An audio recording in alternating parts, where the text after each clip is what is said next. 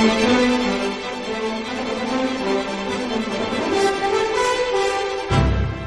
Vladimir Putin, anxious to restore to Russia the influence that the Soviet Union once had, order those 20,000 troops? Or is it now 45,000 to invade Ukraine's eastern border? Will the Indonesian Constitutional Court back the attempt of defeated candidate Prabowo Subianto to restore the old Suharto order, or will it uphold the new order being initiated by President-elect Joko Widodo? Will the jet fighters of the US Navy's Fifth Fleet in the Persian Gulf be able to turn back the ruthless terrorism of those seeking to establish an ISIS caliphate? The Islamic State in Iraq and Syria? Or will President Barack Obama be forced to reconsider his total troop withdrawal from Iraq? This week it was pleasant to turn away from all these potentially negative political developments to consider one arena into which mankind does not really belong, but yet increasingly intrudes with positive achievements the arena of space. This week it was even more pleasant to come across a New York Times report dated February 24th, 2004, written by Warren Leary. So often I have filed away such reports on the grounds that they will be useful one day to explain why anticipated events have failed to take place. Mr. Leary's report was different. His report anticipated developments and provided perspective on what has now actually happened. So let me quote some of his opening paragraphs, which appeared under the headline Intricate European Mission Goes Hunting for a Comet. Quote, Washington, February the 23rd, 2004. It is to be a long and sleepy 10 year journey, but if it succeeds, a spacecraft called the Rosetta will be the first to witness a dark, dead comet come to life under the warming rays of the sun. The ambitious Rosetta mission to begin this week in 2004 is an international effort to gain a deeper understanding of comets and their role in the formation of the solar system and perhaps even the origin of life on Earth.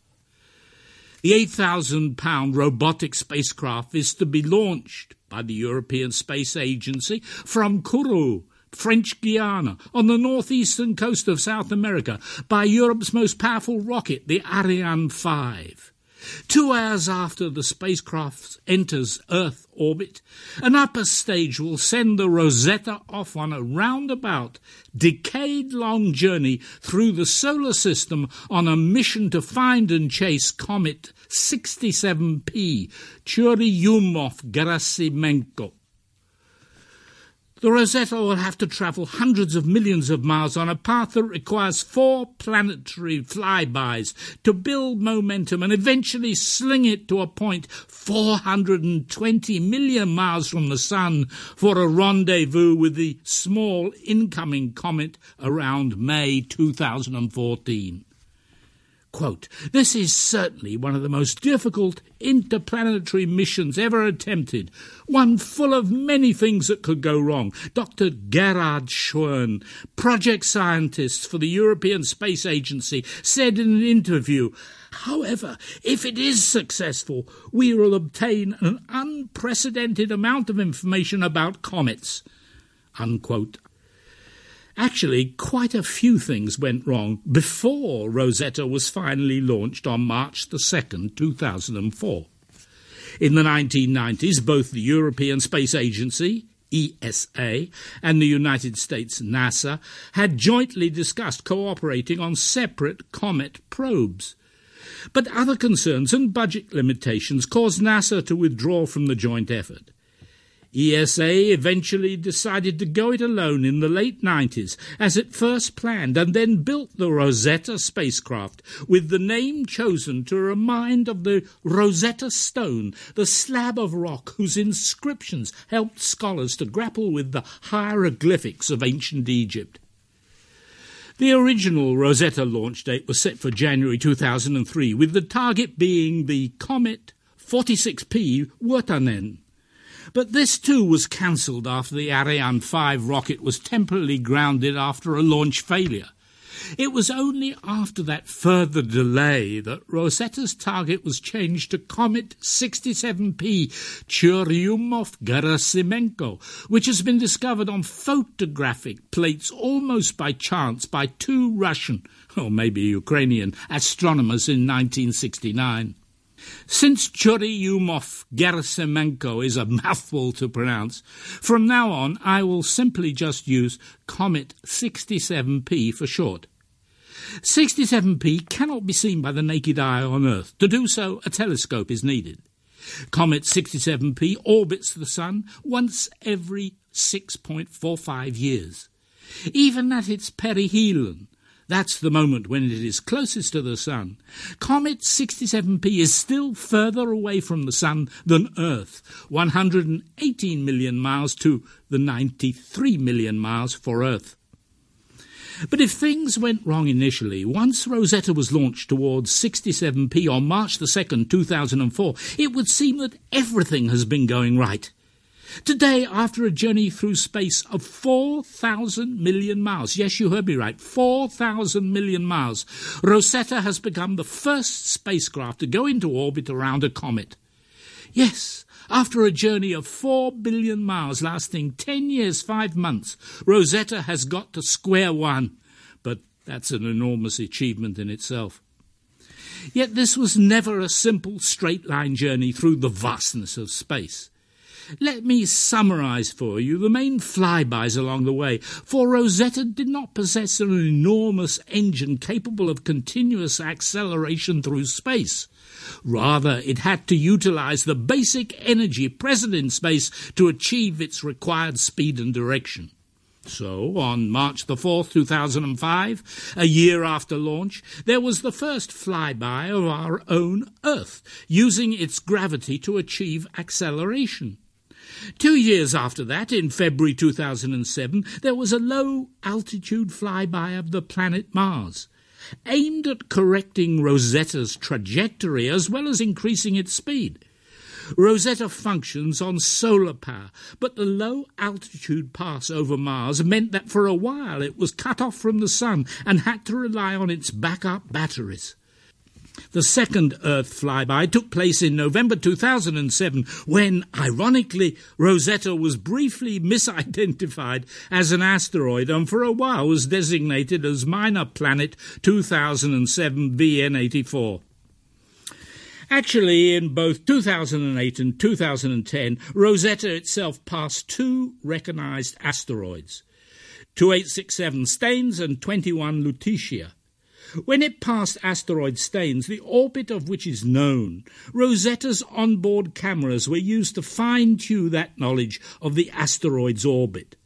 Meanwhile, in 2009, in between these encounters with passing asteroids, Rosetta undertook its third and final flyby of Earth in November 2009. Finally, from June 2011 until January 2014, Rosetta did what some animals on Earth regularly do. It went into hibernation. With most of its instruments turned off and generating just enough power to keep vital components from freezing, the spacecraft is designed with enough artificial intelligence to monitor itself, keep track of its position, and perform necessary changes to stay on target. 67P's 957 day hibernation drew attention to the otherwise little noticed fact that Rosetta was a record breaking solar powered spacecraft. For as Warren Leary noted in that dispatch 10 years ago, quite, rather than rely on nuclear power, which traditionally provides energy for deep space missions, Rosetta will generate electricity from two vast solar panels that stretch out 45 feet on each side. The panels are to generate 395 watts of electrical power when furthest from the Sun and 850 watts when closer to the Sun. The mission will be the longest trip away from the Sun for a craft relying just on solar power. Unquote. In a way, the hibernation was necessary. Rosetta's course had taken the spacecraft far, far out towards Jupiter, where the normal cold temperatures of space become extremely cold, and conserving energy is essential. Nevertheless, there was obviously a great deal of tension in the European Space Operations Centre in Darmstadt, Germany, on January the 20th this year, as everyone waited for Rosetta's internal alarm clock to wake itself up, start warming its star trackers, and going through a series of self checks before sending a signal home. Eventually, the expected signal came in 18 minutes later than expected and was picked up by NASA's Deep Space Network by the 70 meter dish antenna at Goldstone, California, before being on past to Darmstadt. At that moment, in January 2014, Rosetta was still 5.6 million miles away from Comet 67P. By early May 2014, Rosetta had moved to being about 1.2 million miles removed from its target. This week, by August the 6th, 2014, Rosetta had moved to within 100 miles of Comet 67P, had fired the last of 10 thruster rockets to slow itself down to almost the same speed as 67P. As a result, by one calculation, Rosetta and Comet 67P are now hurtling side by side at around 34,000 miles per hour, locked for perhaps the next year and a half in their common orbit around the Sun. Much work remains to be done. Immediately, Rosetta will have to find a flat area where it will be safe to try and place the lander which Rosetta carries. The photos of Comet 67P, often taken at a distance, uniformly reveal uneven, craggy contours. As Kenneth Chang, also reporting for the New York Times, described the emerging images, quote, Photographs have already revealed a surprisingly irregular shape for the two and a half mile wide Comet 67P, possibly an amalgamation of two icy bodies as a result of uneven weathering during previous flybys. From a distance, the blurry knob of 67P initially looks somewhat like a rubber duck but as the details came into focus, it now more resembles a knob of ginger flying through space. Unquote. Perhaps the closer Rosetta gets to 67p, the terrain will seem more hospitable. Everyone is looking to the future, but immediately there should perhaps be greater concern for the immediate past. As a layman in space matters, I cannot help wondering how did the space specialists and technicians put that 10 year, 5 month, 4 billion miles Rosetta journey all together so that it went without a hitch?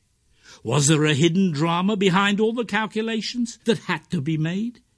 Inevitably, media concern concentrates on what happens now. But what will the Rosetta's probe find on Comet 67P? But Rosetta's journey and arrival are, by themselves, a triumph of calculation about which we need to know more. Let me just close with another quote from Warren Leary, reporting to the New York Times ten years ago. Quote, Scientists study comets because they are believed to be materials left over from the formation of the solar system 4.5 billion years ago. Comets may have been a source of water on Earth and may have carried complex organic chemicals that could have contributed ingredients to the formation of life on Earth. Unquote.